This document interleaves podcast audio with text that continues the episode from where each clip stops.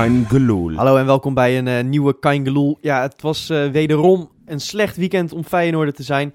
Maar een echte Feyenoorder is er altijd. En dus is er ook weer gewoon een nieuwe Kein Geloel. En ik doe het natuurlijk niet alleen, want we gaan het erover hebben met Johan. Hey. En met Wesley. Freekie. Dat is mijn naam. Ja, gasten, het was wederom niet veel. Ja, het spel, vooral in die eerste helft, het was weer niet om aan te gluren. En dan in de tweede helft, dan denk je van, nou, nu gaat hij echt een keer vallen. Nu gaat het ons eindelijk weer een keer meezitten voor het eerst in een paar weken tijd. Nou, best wel veel tegenslag natuurlijk. Ja, en dan na 90 minuten ben je toch weer teleurgesteld. Het is ongelooflijk. Ik kon echt bijna wel janken, weet je dat? Ja. Ik weet niet hoe het met jullie zat, maar ik had dat gevoel heel, heel sterk. Ja, nou, het gekke is eigenlijk, want we waren natuurlijk vorig jaar bij in Kerkrade. Eigenlijk speelden we een betere wedstrijd dan toen. Ja, dat klopt. Vorig jaar hebben we minder kansen gecreëerd, waren we minder overtuigend dan deze wedstrijd. Maar ja, het is zeg maar de serie waar je in zit. Als deze wedstrijd op zich staat en je wint hem niet, maar dan denk je van, nou ja, het kan gebeuren. Maar als je ziet de afgelopen weken, kan je niet zeggen dat we heel positief en optimistisch moeten gaan zijn over Feyenoord. Dat is een beetje waar ik in zit. Als je gewoon puur de wedstrijd analyseert, niet zo gek veel op aan te merken, los van het feit dat je een tempo hoger had kunnen spelen in de eerste helft, ja. en kansen moet afmaken. Ja, maar die eerste helft, inderdaad, ja, maak even je punt maar af trouwens eerst. Nou ja, ja. Dat alleen wat ik zeg, van je wint weer niet. De zoveelste wedstrijd dat je niet wint. Ja, en de concurrentie, die blijft maar winnen. Ja. Dus de competitie is nu gewoon echt klaar. Waar ik vorige week nog een soort van hoop had.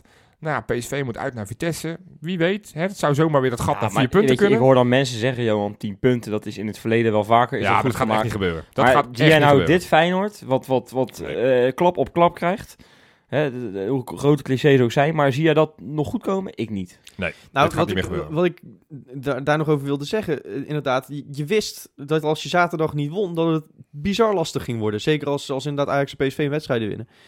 Dat het eigenlijk inderdaad realistisch gezien de titelrace voorlopig klaar is. Ja. Dat heb ik in de eerste helft geen moment teruggezien in het spel. En dat heeft mij nog wel het meest gefrustreerd. Ja, ja. Maar vind je dan ook op 90ste minuut, 91ste minuut.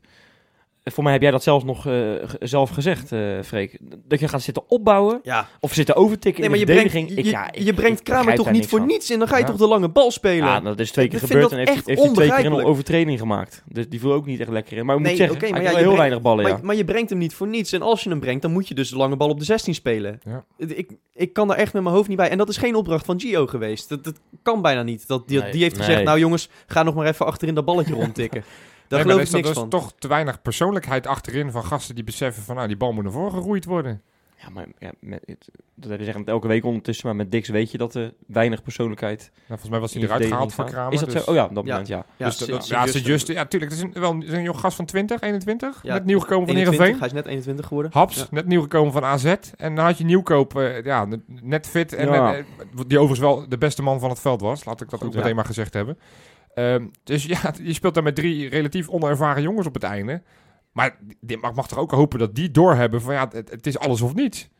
En we kunnen dat wel zingen vanaf de tribunes, maar die spelers moeten toch inmiddels ook wel doorhebben van joh, als we niet winnen. En maar van had jij dat idee sluiter, na 92 minuten dus toen dat balletje niet naar voren ging, maar toen ze heel erg lomp gingen overtikken achterin. Ja, maar mag ik dan toch weer even een stokpaardje van stal halen? Ja. Want daar moet dan toch een ene Karim El Ahmadi moet dan toch echt laaiend op zo'n ventje afstappen en schreeuwen die bal naar voren te rossen met die band om zijn arm. Ja, daar heeft Wesley nog wel wat over te vertellen. Want jij vond met name het interview na de wedstrijd, had je wel het een en ander op aan te merken. Nou ja, kijk, ik vond echt, weet je, hij straalt sowieso weinig emotie uit, dus laat dat het misschien zijn. Maar ik zie niet dat hij verschrikkelijk er doorheen zit. Heb jij wel eens Huntelaar gezien? Je weet, je houdt daar misschien niet zo van, maar heb jij hem wel eens gezien als hij een wedstrijd in het begin heeft natuurlijk van Heracles verloren, samen met Ajax. Ja. Heb jij gezien hoe hij toen voor die camera stond? Moet ik je eerlijk zeggen dat ik het niet gezien heb, maar ik kan me er iets bij voorstellen. Toen dacht ik, wat een arrogant pisveentje. Maar ja, daar kan je eigenlijk alles stiekem, kan je alles van begrijpen. Ja, je hebt ook geen zin. Maar bij El Ahmadi, ik vond de miste gewoon echt de pure passie, weet je wel. Ja. De pure teleurstelling. Ik had wel het idee dat El Ahmadi heel erg gefrustreerd voor die camera stond. En ik wil ook iemand niet op zijn interviewtje afrekenen. Ik vind het veel belangrijker dat hij die dan binnen de lijnen zijn verantwoordelijkheid pakt. Ja. En daarbij kijken we wederom eigenlijk naar de vaste kern van het kampioenselftal. Want ook Vilena, dat was misschien nog wel het schrijnendste voorbeeld. Ja, en is al voor de zoveelste keer op rij. Terwijl je een Amrabat... Verdient hij nog wel een basisplaats? Boytjes, zijn maatje, die was de basisplaats kwijt ten koste van Larsson. Ja. Die ook een goede week achter de rug heeft. Speelde ook Johan, wel aardig voor de corner. Johan, ik ben de grootste Vilena-fan hier aan tafel misschien wel. Maar ik zou op dit moment echt zeggen dat Vilena, die mag echt wel een keertje voelen dat hij nu gewoon echt al het hele seizoen ruk speelt. Die heeft echt nog geen voldoende gehaald. Maar gaat hij dat echt doen, Gio? Denk je dat hij dat doet? Dat hij zegt tegen Vilena, nou, ik vind jou niet goed. Ga het maar weer bewijzen op de trainingen. Ik zet jou nu op de bank. We kennen Gio een beetje als een man die, als hij eenmaal vertrouwen heeft in bepaalde spelers, dat hij ze heel lang beschermt. Ja. Hè? Ook met Jones. Hè? Laatst in de TV, voor de tv heeft hij ook weer gezegd van, nou, ik hou vast aan Jones en niet aan, ik kies niet voor Vermeer nu die weer fit is. Mm-hmm. Ja, daar is ook wel wat van te zeggen. Dus ik denk niet dat, als je het hebt over een structurele basisplaats, ik denk niet dat Villiers naar de naast gezet gaat worden. Nee, misschien incidenteel een keertje straks, weet je wel. Hij mag een keertje op scherp gezet worden intussen, toch? Kom op, hé. Ja, maar dat doet hij dan waarschijnlijk bij een bekerwedstrijdje of zo, weet je, als het er niet echt om gaat. Ja, hij stond er niet in tegen Swift, geloof ik. Nee, maar wie wel? Ja, Amrabat kreeg daar weer de kans op het middenveld, hè? Ja, was die ook niet supergoed, hè? Nee. Want dat vergeet we hebben nog een Swift gehad tussendoor. Ja, nou, dat was natuurlijk... ik heb hem samen met jou gekeken, Johan. Wij dachten, lekker een avondje voetbal kijken. Nou, dat dacht ik niet, maar... Met een lekker drankje erbij. Tenminste, zo stond ik erin. Een chipje op tafel, maar het was echt... het was niet om aan te gluren, hè? Nee, het was... het begon leuk, trouwens. Met een mooie goal van Larsson, een minuutje of 7 of zo. Een spelmoment, eindelijk een keertje, vrij trap. Lekker. Maar de wedstrijd was vreselijk. Het was... Het was echt pijnlijk aan je ogen. En dan weet je dat je tegen amateurs speelt, maar het feit dat je geloof ik in de 62e minuut of de 63e minuut, dat je gewoon 2-1 maar voor staat tegen amateurs. in eigen huis, met 10 man. Ja. Tegen een penalty gemist. Weet je, Michiel Kramer bij die penalty, dat was echt... echt schandalig. Nou, die penalty, je kan een penalty missen, maar die rebound ja. Maar is dat niet gewoon, kun je dan niet gewoon concluderen dat het op dit moment iets structureels is? Is dat nou vertrouwen? Is dat nou nonchalance? Bij Kramer of bij de hele ploeg? Bij de hele ploeg. Ja, ik denk dat het inmiddels wel wat structureels is. Want ik bedoel, zoals Toornstra dat balletje tegen Roda in de handjes van de keeper tikt voor open goal. Zo, maar toen heb ik echt alles bij elkaar geschoren. Dat is toch eigenlijk hetzelfde? Niet? Dat is toch ook vertwijfeling? Ja, ik vind het moeilijk om te bepalen van... Ja, het kan toch niet zo zijn... Ja, je hoeft hem alleen te raken. Ja, hij heeft hem alleen te raken. En dat lukte hij niet. Had er tegenaan kunnen pissen, dan was hij er nog in gegaan. Maar ik heb af en toe echt het gevoel dat... Kijk, het ene moment... Want tegen Roda zijn er echt wel fases geweest waar ze goed hebben gespeeld. Ja. Maar het andere moment heb ik echt het idee dat ze met volgescheten luiers daar in dat veld staan. Weet je, dat ik echt denk... Ze durven geen stap meer te zetten. Ze durven zelfs een bal over 2 meter niet eens meer over te spelen. Dan gaan ze weer terug naar Jones. Ja, jongen, wat is er dan in godsnaam met die gasten aan de hand? Laat ik dan toch even wel wat relativering aanbrengen hierin. Want ik merk dat we allemaal nog steeds boos zijn. Maar ik heb zondag en zaterdag heb ik ook Ajax en PSV gezien. Die overtuigen mij ook nog steeds niet. Alleen wat ik bij PSV... daar is echt elk schot op doel is raak momenteel. Ja, dat zal allemaal wel... Dat is echt bizar. Nee, maar dat is toch... 10 punten verschil tussen ons en PSV. Zeker. Maar ik bedoel, het is echt niet zo dat wij kwalitatief zo'n belachelijk verschil hebben. Het is echt... Ik kan het niet verklaren, maar het is bij ons... Valt die continu niet goed. We creëren 32 mogelijkheden. 32 doelpogingen tegen Roda. Normaal win je zo'n wedstrijd per ongeluk nog. Echt per ongeluk. Dan hoef je niet eens je best te doen. Freek, is het dan niet gewoon een stuk overtuiging? Ik bedoel, ik wil nou niet nu 10 minuten gaan hebben over Ajax en PSV, maar bij PSV lopen er een paar gasten die het verschil wel kunnen maken. Ja, maar zij hadden dit vorig jaar hetzelfde. Ja, en dat klopt. Dat is het. Op het moment dat je er eenmaal zelf in gaat geloven, dat je nou eenmaal pech hebt, dan krijg je dit soort potjes. Dan gaat op een gegeven moment er niks meer lukken. En zij zijn daar nu bovenop, hè, want op dit moment raken ze alles. Ja.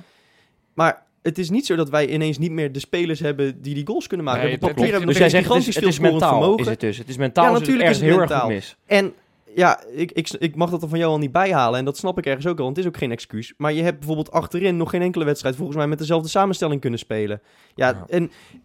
Als je dan tegen Roda druk wil zetten en je voorstelling loopt vooruit en je ziet op het middenveld zie je El Ahmadi en Toornstra denken van ja, ga ik wel zo ver naar voren lopen als ik Dix achter me heb? Ja, dat is heel erg. Dan wordt je team los zand.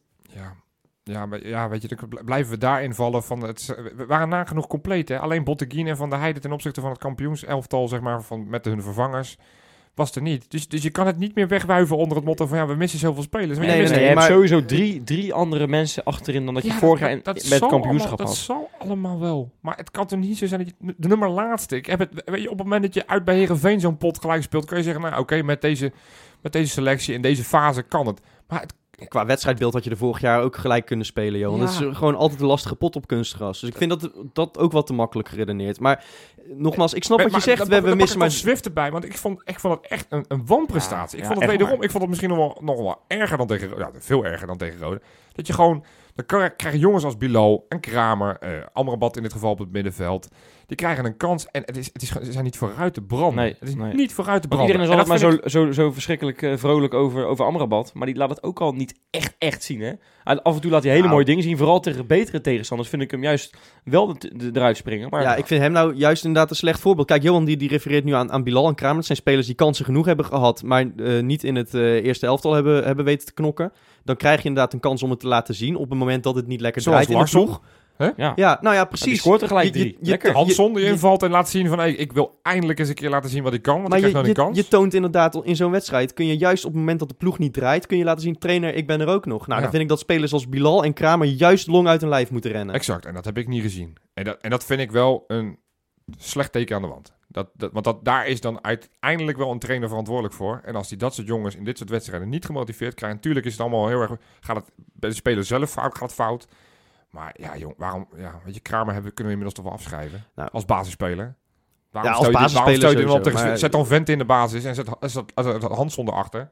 Allemaal makkelijk achteraf. Maar hij maakt ook elke keer de verkeerde keuze, Gio. Nou ja, goed, daar gaan we het nu over hebben. Oké. Ja, een discussie die toch de laatste weken, en dat is misschien ook wel logisch, behoorlijk de kop opsteekt. Gio, wat vinden we eigenlijk van zijn functioneren? En dat is toch eigenlijk een beetje raar bij een trainer die je een half jaar geleden nog hebt toegejuicht op het bordes. Maar we moeten het misschien toch maar eventjes gaan hebben over wat we vinden van zijn aanpak in deze... Ja, mogen we het intussen wel crisis noemen? Of ja, van Gio mag het niet, geloof ik. Ja, maar het is inmiddels wel een crisis. Ja, dat vind ik eigenlijk ook wel. Maar daar zit dus al gelijk de fout. Hij noemt het dus geen crisis, maar... Als dit geen crisis is, wat is het? Het is niet een normale gang van zaken, toch? Je kan geen incidenten noemen. Dit is toch een crisis? Er zijn te veel incidenten om het afzonderlijk te zien. En ik vind dat wegkijken, hè, wat hij dan een beetje doet in de media, doet hij dat dan. Hè? Intern zal die vast wel heen en weer aan het zeven zijn om de boel te repareren. Maar, dat denk ik ook. Maar ik snap niet dat je dan zo rustig blijft. Want kijk, voor je achterban is het ook wel eens fijn. Hè? Wat ik eigenlijk net bedoel met El Ahmadi, met die emotie. Voor je achterban is het ook wel fijn om te weten dat ze... Ik weet wel zeker dat Gio hier kapot van is.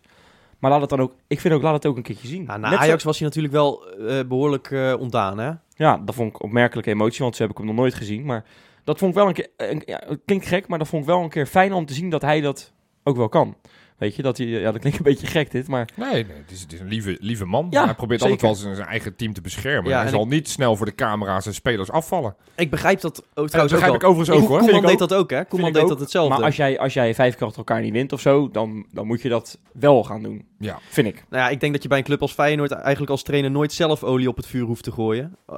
Want dat doet de media wel voor je. Ik denk dat het juist ook wel een kwaliteit is dat hij die rust bewaart naar buiten. Zeker. En intern zullen er echt wel inderdaad harde woorden gesproken worden. Ik vind zeg maar hoe hij zich presenteert in de media, dat vind ik zeg maar het minst belangrijke. Ik vind veel belangrijker wat hij sportief doet, wat hij op het veld doet, of hij de juiste keuzes maakt. Nee, laten we het daar al eens over gaan hebben, Johan. Ja, nou ja, daar vind ik er wel heel veel op aan te merken. Heb jij toevallig weer een onderzoekje gedaan, Johan? Ik heb zowaar een onderzoekje gedaan. Kijk, dat is natuurlijk heel erg lastig, maar ik heb gewoon eens gekeken naar alle wedstrijden die we gespeeld hebben dit seizoen. En in hoeveel wedstrijden daar wel iets op of aan te merken was op de opstelling.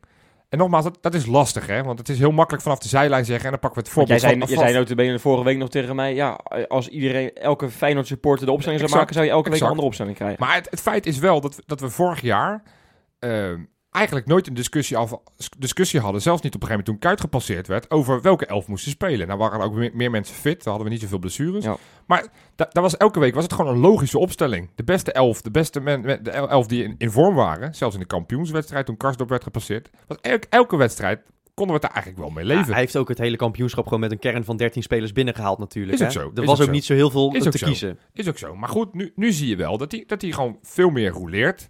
Ook toen de spelers wel allemaal fit waren. Ik bedoel, Heracles uit. Passeert ineens Botteguin. Zet die Sint-Juste erin, om maar eens wat te noemen. Larsson is nu ineens, lijkt weer de basisspeler. Ten gevolge van NAC. Haps is een keer gepasseerd. Maar voor de duidelijkheid, Sint-Juste voor Botteguin, vond je dat een...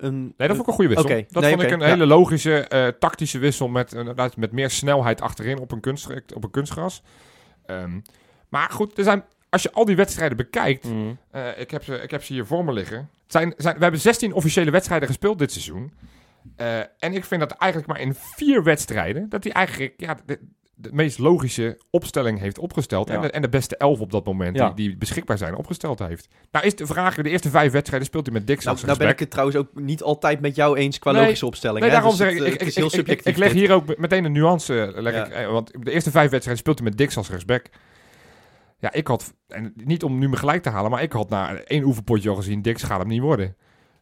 Nieuwkoop was op dat moment geblesseerd. Dus dan kan je zeggen, ja, wat was het alternatief? Ja, het alternatief heeft Gio notabene zelf op een gegeven moment bedacht met Amrabat. Maar zijn die eerste 5 wedstrijden niet allemaal gewonnen? Ja, maar zo kunnen we natuurlijk, als we winnen heeft hij gelijk en als hij verliest... Ja, de winnende trainer heeft altijd gelijk. Nou, maar dan nog even wat clichés erbij. Ja, dan heeft hij inmiddels al 10 wedstrijden geen gelijk, want hij wint al 10 wedstrijden niet meer. Daarom zitten we nu toch ook dit te bespreken nu. Nee, maar goed, ook met Kramer, hè, die heeft hij ook lang aan vastgehouden. Het hele situatie rondom Nieuwkoop, dat hij die wel opstelde tegen Shakhtar thuis en 3 dagen later niet tegen Ajax, vind ik werkelijk onbegrijpelijk.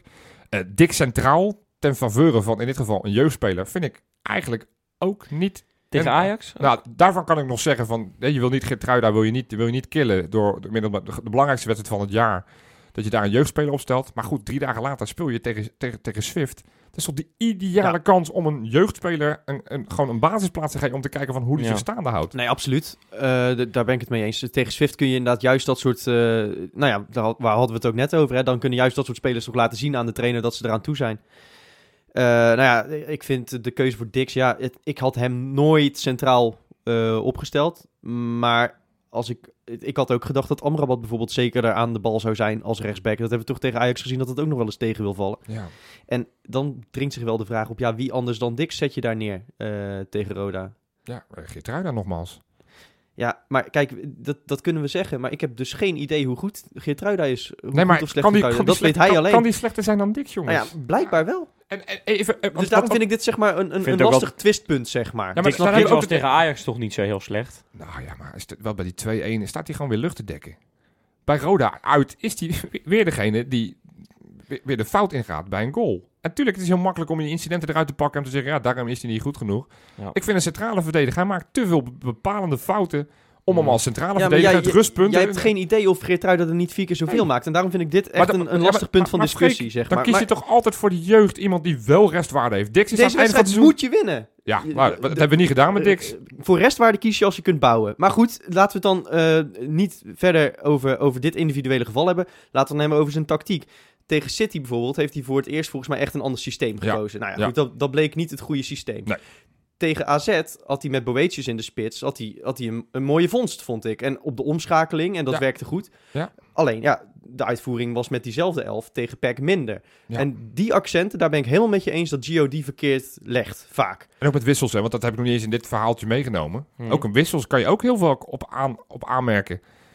Dat je dan de Kramer niet brengt. Ja, en dan ga je het tactisch spel wat je dan ziet. Dan wordt in ieder geval die bal niet naar voren gepompt. Ja. Hè? Dat hebben we vorige week tegen Ajax geconstateerd. Dan speel je met Kramer. Dan ga je later lekker achterin breien. Roda, hetzelfde verhaal. Kortom, ik vind er heel veel aan te merken op Gio. En Gio is notabene, want dat is een beetje de aanleiding waarom we dit gesprek nu hebben. Gio heeft zelf van de week zitten vertellen van... nee, ik vind niet terecht dat de kritiek op mij is. Dan denk ik, Heeft hij dat gezegd? Dat heeft hij gezegd. Hij vond het onterecht. Nou, dat vond ik wel een gevaarlijke opmerking inderdaad. Dat hij zei, de kritiek op mij is niet terecht... want ik doe nog steeds hetzelfde als vorig jaar. Nou, daar reageerde Van Hanegem terecht op. Nee, hij moet meer doen. Exact. Daar ben ik het mee eens. Maar laat ik dan wel nog even zeggen... want ik kijk ook... heel erg wel naar wat hij dan vorig jaar wel goed heeft gedaan.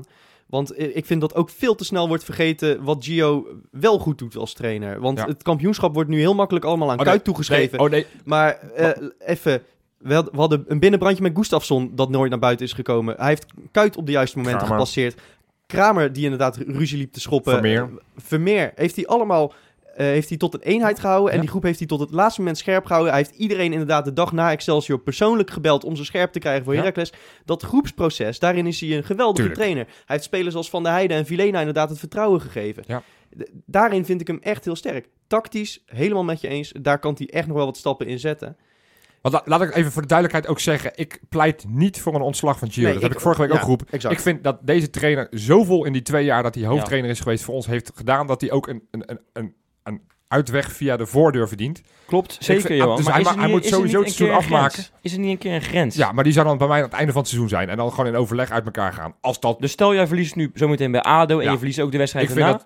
Tenzij hij zelf opstapt. Maar ik vind echt dat op het moment dat je een club na 18 jaar weer kampioen maakt, vind ik echt niet dat een trainer het jaar daarna ontslagen mag en kan worden. Zeker niet. Net, dan krijg je een beetje het verhaal met Leicester City, dat Ranieri. Ja, dat vind ik echt. En zeker ook trouwens gezien zijn hele geschiedenis bij de club. Hè? Want het is ook niet de eerste de beste pipo die komt binnenlopen. Dus ik vind echt, laat dat even niet mijn punt zijn van mijn hele discussie. Ja. Hij mag echt niet ontslagen worden. Maar oké, oplossing dan? Want hoe moet ja, nou, ik heb gewoon een simpel advies. En dan moet Gio echt nu even heel goed luisteren. Klinkt heel streng. Nee, we weten dat hij luistert ook, hè? Dus Gio... Ik werd een beetje getriggerd door de wedstrijd tegen Swift, waarin we eigenlijk niet goed speelden, maar 2 doelpunten maken door dode spelmomenten. En een vrije trap van Larsson die er heel mooi in zat. En in dit geval een corner die door Kramer ingekopt werd. Op het moment dat het niet loopt, en dat loopt nu al weken niet goed, dan is volgens mij juist... Dan moet je de focus leggen op die dode spelmomenten. Dat je zegt van nou, laten we daarna zoveel tijd aan besteden, dat je juist in die momenten dat je wel voor de goal komt, ook tegen grotere clubs, hè, als we straks weer naar Shakhtar gaan, of als we tegen Manchester spelen, dat je in ieder geval zorgt van nou, die kleine momenten die we hebben, moeten we veel meer uithalen. Want als je nu kijkt, ik heb het hele seizoen erbij gepakt, in al die wedstrijden die we speelden, hebben we wel geteld 7 keer gescoord uit een dode spelmoment, waarvan er dan 3 tegen Willem II thuis. Wonnen we met 5-0, was geen beste wedstrijd. Maar goed, staat 5-0 op het bord, dus je denkt, hey, goede wedstrijd. Ja. We hebben er 2 gescoord tegen Swift. Nou, ook geen goede wedstrijd. Maar ook daar weer 4-1 op het bord. Dus je denkt, dat zal wel een goede wedstrijd zijn.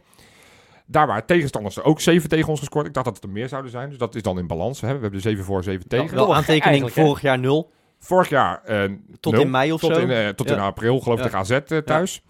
Ja. Kortom, penalties missen, dat is natuurlijk wel het meest schrijnende. Want dat zijn natuurlijk de makkelijkste dode spelmomenten die je heel... Want er zijn natuurlijk inmiddels ook al 4... Maar volgens mij moet daar echt de focus... Ga de hele week met jongens die een goede trap hebben. Sorry Vilena, dat ben jij niet. Dus ga alsjeblieft weer wat anders doen. En ga ook geen corners meer nemen. El Ahmadi ook niet, hè? El Ahmadi zeker niet. Maar jongens als Larsson. Jongens als Van der Heijden is nu geblesseerd. Toornstra. Jurgensen zou dat moeten kunnen. Boytjes heeft een goede trui. Berghuis. Laat die gewoon de hele godganse dag trainen op vrije trappen. Corners. Laat die ook eens een keer verder komen dan die eerste paal. En laten we daar nou eens gewoon wat meer gebruik van maken. Nadat we in die momenten dat we voor het goal zijn, in ieder geval wat effectiever zijn. Ik zit me kapot te ergeren. Ja, op het moment dat een vrije trap rondom de 16 is, schiet hem altijd 7 meter over. Ja, maar wat denk je dan van corners? Die halen nog niet eens het 16 meter gebied. Nee, dus maar de bal 3 keer gestuiterd. Terecht, dat hebben we allemaal gezien, denk ik. Maar terecht advies, denk ik, van Johan aan Gio, waar je heel snel misschien de boel mee kan omdraaien, is verzin wat op die doodspelmomenten. Ja. En als we dan helemaal op het moment dat we een corner tegenkrijgen, niet met 11 man in de eigen 16 gaan staan, hou 2 snelle mensen op de middenlijn. Dat betekent namelijk altijd dat je 4 verdedigers vanuit hun, want die gaan niet 1-op-1 spelen, dat ze altijd een dubbele dekking, dat ze in ieder geval 3 of 4 verdedigers op hun eigen helft houden. Is het 16 meter gebied minder bevolkt, kunnen we makkelijker kopduels winnen. Nou, top. Gio, doem. Ja, en dan ligt er een week voor de boeg waarin het dan misschien de weg omhoog wel kan worden ingezet. Hè? Want er komen ook weer wat jongens terug van blessures. We krijgen Shakhtar in Kharkov. En we krijgen Ado uit. Ja, weer zo'n lastige pot op kunstgras. Dat is misschien ook niet helemaal ideaal. Maar jongens, wat verwachten we van deze week? Weet je waar je op hoopt? Zo, dat gaat mijn stem even. Je stem wordt helemaal emotioneel van. Weet je waar je op hoopt? Dat dit de week van de ommekeer is, toch? Dat je bij Shakhtar ineens... geweldig resultaat haalt. Stiekem een vieze 0-1 overwinning. En dan bij ADO op dat kunstgras ook gewoon een vieze, desnoods een 1-2 of een 0-1 overwinning weggesleept. Maar ik heb dat gevoel totaal niet. Maar stel, een vieze 1-2 winst bij ADO, dat gaat er niet de ommekeer zijn. Een ommekeer zou moeten zijn als we daar met 0-4 winnen en weer 28 doelpunten krijgen. Het kan al heel lekker zijn. Hè? Het ligt ook aan hoe die 1-2 tot stand komt. Vorig jaar hadden we er waarschijnlijk voor getekend. Trouwens, 1-2 bij ADO. We hebben daar toen ook gewonnen, maar het is toch een wedstrijd waar je vooraf al vanuit gaat dat het gewoon een lastige pot wordt. Loopt ook niet goed, hè?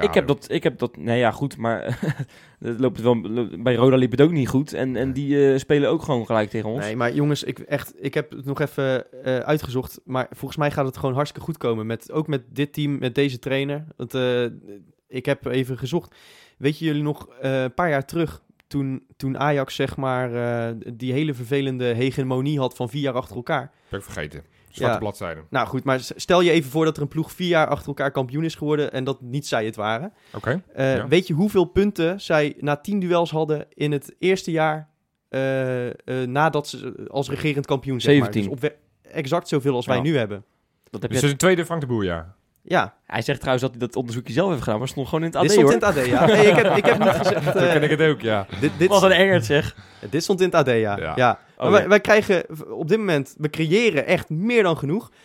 We schieten zelfs van buiten de 16, schieten we ze uit alle hoeken en standen in. We hebben veruit de meeste afstandsgoals van alle Eredivisie. Nou, misschien is het dan leuk om eens een keer vanaf in de 16 gewoon makkelijk te scoren. Dat zou helemaal beter zijn. Maar we geven ook van alle Eredivisieploegen de minste kansen weg. Dus statistisch gezien zijn wij zwaar aan het onderpresteren. Dus er gaat een moment aankomen en dat moet kunnen met deze groep. Waarbij ik dan wel even een kleine kanttekening wil maken. Als ik gewoon even heel snel naar de stand kijk. We hebben Ajax, PSV en AZ gehad. Maar Vitesse hebben we nog niet gehad. Heerenveen hebben we nog niet gehad. Utrecht hebben we nog niet gehad. Ja, PSV heeft die echt allemaal al gehad. Hè? Ik zie PSV niet zo snel punten verliezen tegen Willem II of tegen Roda. Nee, maar ze krijgen wel echt heel veel goals en kansen tegen eigenlijk voor een topploeg. Maar goed, ik snap. Kijk, kampioen gaan we misschien niet worden dit jaar met deze achterstand. Maar het is allemaal, het hoeft allemaal nog niet zo treurig te zijn. Ik begrijp hoe het voelt, want ik zit zelf ook met... Ik zou wel zo graag aan houden vast, maar ik zie het gewoon niet. Het is... En ja, die tweede helft tegen Roda is hartstikke leuk. Maar uiteindelijk sta je daar gewoon weer met 1 punt. En dan heb ik weer een klote weekend. En dan heb ik weer een klote week. Weet je, maar ik zag ook iemand op Twitter zeggen... En dat, ik denk dat het een beetje overdreven is, hoor. Maar dat de pijn die we nu voelen, hè, van die afgelopen paar weken... Dat erger is dan de pijn van de afgelopen 18 jaar. Nou, dat is wel heel erg overdreven. Dat is echt niet waar. Nee, niet waar. Nee. Want af en toe praten we onszelf ook een beetje in complex aan. Maar het is ook allemaal niet zo structureel als dat inderdaad 5 jaar geleden was. Je ziet toch ook dat er gewoon perspectief is. Als het dan dit jaar, laat het dan het tussenjaar zijn. Dat is misschien nog wel veel te vroeg om te concluderen. Want ik vind ook het gevallen, tussenjaar. Want ik vind ook de concurrentie nog steeds niet overtuigend. En ook gigantisch instabiel en jong. Ja. Ja, maar als jij niet overtuigend bent, maar tot die wedstrijden zo binnensleept. Maar ja, dat prima, dat zal allemaal wel. Maar daar gaat het nou niet over.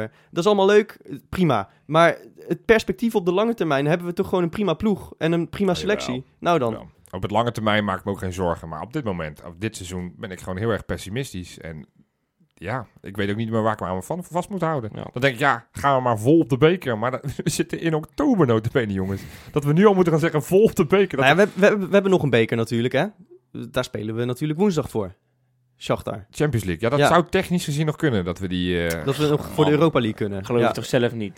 Dat is misschien wel een betere ploeg dan Napoli, dat Shakhtar. Dat loopt daar ontzettend lekker. Die konden ze hebben, hoor. Nou, die hebben gelijk gespeeld tegen nummer laatst, hè? Ja, maar zijn ze al kampioen? Ja, wij ook. Wij ook. Nee, ja, goed. Maar zij staan iets hoger op de ranglijst. Ja, precies. Nee, joh. Wat verwachten we ervan, jongens? Want laat ik eerst een andere vraag stellen. Moeten we daar met de sterkste elfte opstellen? Nee, moeten we niet doen. Want... Weet je, dan moeten we ons geen illusies meer maken dat we iets kunnen bereiken in Europa dit seizoen. Dat is klaar. En je moet nu alles op die competitie en op die beker gooien. Wellicht loop je nog wat in, sta je voor de winststop 5 punten achter. En dan ga je misschien toch weer in geloven, hè? Oneens. Dus jij zegt echt oneens. Ja, vertel. Ja. Omdat dit juist een wedstrijd is waarin je misschien wel ineens weer alles op zijn juiste plek valt. Ik denk dat je juist nu aan een vaste kern moet gaan bouwen. Waarin inderdaad net als vorig jaar weer iets kan groeien in de groep. Je moet nou niet weer gaan wisselen. Dan geef je weer een signaal af van deze wedstrijd slaan we even over. Nee, daar heeft deze ploeg geen behoefte aan. Deze ploeg heeft behoefte aan vastigheden. En die moet je nu gaan creëren. Ja, en je moet geen risico's gaan nemen met spelers die op het randje van een blessure zitten. Dat ben ik met je eens. Ja, nee, maar voor de rest zo sterk mogelijk en vol voor de winst gaan daar. Ja, vol voor de winst, dat zal iedereen maar dan ga je al in de fout. Want er zijn heel erg veel spelers in de verdediging die net van een blessure terugkomen. Die je er al dus niet in kan zetten. Toch? Ja, maar dan speel je toch met de sterkst mogelijke opstelling. Ja, maar dan heb je het risico dat je een paar verdedigers dus... Nou kijk, als Nieuwkoop inderdaad... dan in dit geval is het dan Tapia volgens mij die Tapia net terugkomt van een blessure. Ja, nou ja, goed. Als die op dinsdag op de training nog steeds met pijntjes speelt... Ja, dan zou ik hem misschien nog even niet laten beginnen. Maar voor de rest moet je echt nu gaan bouwen aan zoveel mogelijk vastigheid in je team. En het is trouwens ook een wedstrijd, als je het hebt over sterkste opstelling. Dus misschien ook maar eens de vraag, wat is je sterkste opstelling? Het is misschien ook wel een wedstrijd waarin je het gewoon eens een keertje met Amrabat in plaats van Vilena kunt gaan proberen. En als dat dan goed uitpakt in Oekraïne, dan heb je voor zaterdag een excuus om Vilena te passeren. Dat is nou het enige zinnige wat ik je nou heb horen zeggen in de afgelopen minuut. Dus, ook dat je half uur wou gaan zeggen. nee, zo erg ben ik niet. Nee, Amrabat inderdaad te inzetten in plaats van Vilena. En dan toch Dix, zeggen jullie? Ah, jij zegt Geertruida, neem ik aan dan toch? Nee, je gaat niet Geertruida in de Champions League voor de leeuwen gooien. Dat zou wel heel erg zijn. Ik zou toch Dix dan maar... Ja, Of Tapia, maar ja, dan zit je wel weer met Dix een paar dagen later. Ja, ik zou Tapia altijd opstellen. Als die fit genoeg is, opstellen. Als Tapia fit genoeg is om 2 wedstrijden te spelen in de week, dan zou ik het inderdaad doen. Want juist. Ik vond Tapia vond ik tegen Napoli, ja, kijk, ondanks die foutjes die hij maakt, vond ik hem verdedigend wel aardig. Ja. Dus dan zou ik hem inderdaad hebben. Maar ja, weet je, voor de rest, we gaan toch geen resultaat pakken. Of zeg jij iets anders in je voorspelling?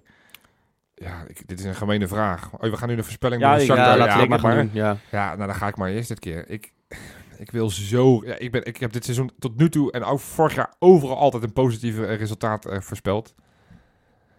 Maar het gaat me dit keer gewoon echt niet lukken. Wij gaan niet winnen van Shakhtar. Wij gaan daar met 2-1 verliezen. Het is heel zuur, maar ik kan er echt niks moois van maken. Nee, we gaan daar met 0-2 winnen. Door 2 goals van El Ahmadi vanaf de middenlijn. Ik heb een paar pillen op volgens mij. Nee, maar ik vind ook... Weet je, we hebben nu al een half uur lang zitten we hier te miepen met z'n allen. En we moeten nou gewoon echt even de schouders eronder. En zo droevig is het niet als je puur naar de statistieken kijkt. Je hebt het zelf ook gezien als je op dode spelmomenten traint. Ja, maar zeg jij notabene. Ja. Wie weet ramt Larsson onder 2 vrije trappen in. Kan zomaar. En dan moeten we gewoon zorgen dat we niks weggeven. Ja, dat wordt lastig met Dix achterin. Dat geef ik je helemaal toe. Ja. Maar weet je, er zit gewoon een moment aan te komen dat het weer een keertje op zijn plek valt. Statistisch gezien is die kans steeds groter dat het op een gegeven moment goed moet gaan komen. Dus waarom zou ik dan net als jullie een verlies gaan voorspellen? Laat mij er dan maar in geloven. Oké, nou best. Dan ben ik wel een gek optimist. Voorspel jij inderdaad ook een verlies? Ja, ik voorspel zeker een verlies, ja. Ik denk zelfs dat we geen punt meer gaan pakken in Europa, tenzij Napoli al zeker is. We moeten nog naar Manchester. Nee, maar het begint er wel heel erg somber uit te zien. Wat wordt het? Ik denk dat we daar met 3-0 de boot in gaan. Jezus. We hebben het over een van de beste ploegen van Europa. Niet overdrijven, Wes. Ja, ik overdrijf het. Het is absoluut niet een van de beste ploegen van Europa. Kom op, zeg. Voetballende ploeg, hè? Beste voetballende ploegen van Europa. Nee, joh, gek. Ja, vind ik echt. Kijk jij überhaupt wel eens iets? Of zit je alleen op FIFA tegen te spelen? FIFA, of wat is dit? Nee, heb jij die gasten gezien tegen Napoli? Heb jij die gasten gezien tegen Lviv? Ja, kan mij... schelen, man. Nee, goed. Daar zullen we niet uit gaan komen. Zijn we een goede ploeg, maar de beste bij de besten van Europa. Ik kan je vertellen, ze gaan niet bij de laatste 8 van de Champions League komen. Ik durf toch echt te wedden dat zij bij de beste 50 van Europa zitten. Beste 50? Ja, dat durf ik ook wat te voorspellen. Maar zitten wij echt niet bij. Maar zullen we weddenschap dat ze niet bij de laatste 8 komen van de Champions League? Want dat is de beste van Europa. Weddenschapje? Dan durf ik nog best met je mee te gaan. Dat ze dat wel halen of niet halen? Dat ze dat inderdaad ook niet halen. Ja, nee, zo sterk zijn ze dat niet. Goed. Oké, want jullie vinden allebei de Champions League minder belangrijk dan de competitie. Laten we het dan even over de belangrijke wedstrijd van deze week gaan hebben. 12:30 wedstrijd zondag uit in Den Haag. Ja. Oh, je wil ook meteen voorspelling? Die gaan we wel winnen. En ik denk dat ook daar dan toch positief afsluit. En dat we daar redelijk goed overeind blijven. Dat we daar gewoon goed spelen. Dat we uiteindelijk met 1-3 gaan winnen. Nou, jongens, ik ben altijd positief. Ik ben ook degene met de kusjes naar de Kuip toe. Ik heb het al 30 keer verteld, dat verhaal. Ja. Dat werkt normaal gesproken altijd. Dus? Ik heb het nu een keer andersom gedaan. Dus ik ga ook andersom voorspellen. Ja. Immers gaat 2 goals maken, maar die gaat in werkelijkheid 2 keer een eigen doel schieten. Is dat leuk of is dat leuk? Oh, dus we winnen met 0-2. Dat is wel de bedoeling, maar dat mag ik nu niet zeggen voor de... Oké. Dus 2 goals van Immers. En dan... Juist. Ja, oké. Nou, Freek, sluit jij maar even af. Ja, 2-4. Okay, het wordt weer zo'n wedstrijd dat Berghuis en Larsson krijgen het op hun heupen. Want het moet. En het zal wel moeten. En we geven achterin nog steeds veel weg, denk ik. Dus we zullen er ook van Valkenburg of iets... Of wie hebben ze daar tegenwoordig? Of zo'n snel ventje als die Becker of zo. Johnson, speelt er, geloof ik. Johnson, spitsie. Nee, Valkenburg staat er nou in de spits. Zo goed volk ze. Ja. Nee, dus daar gaan we ook wel wat tegen weggeven. Maar dan wordt het een spectaculaire wedstrijd, denk ik. Dus dan hoop ik maar dat Freek gelijk heeft. Want dan winnen we in ieder geval 2 wedstrijden deze week. En dan zien we elkaar weer volgende week. Tot volgende week. Hey.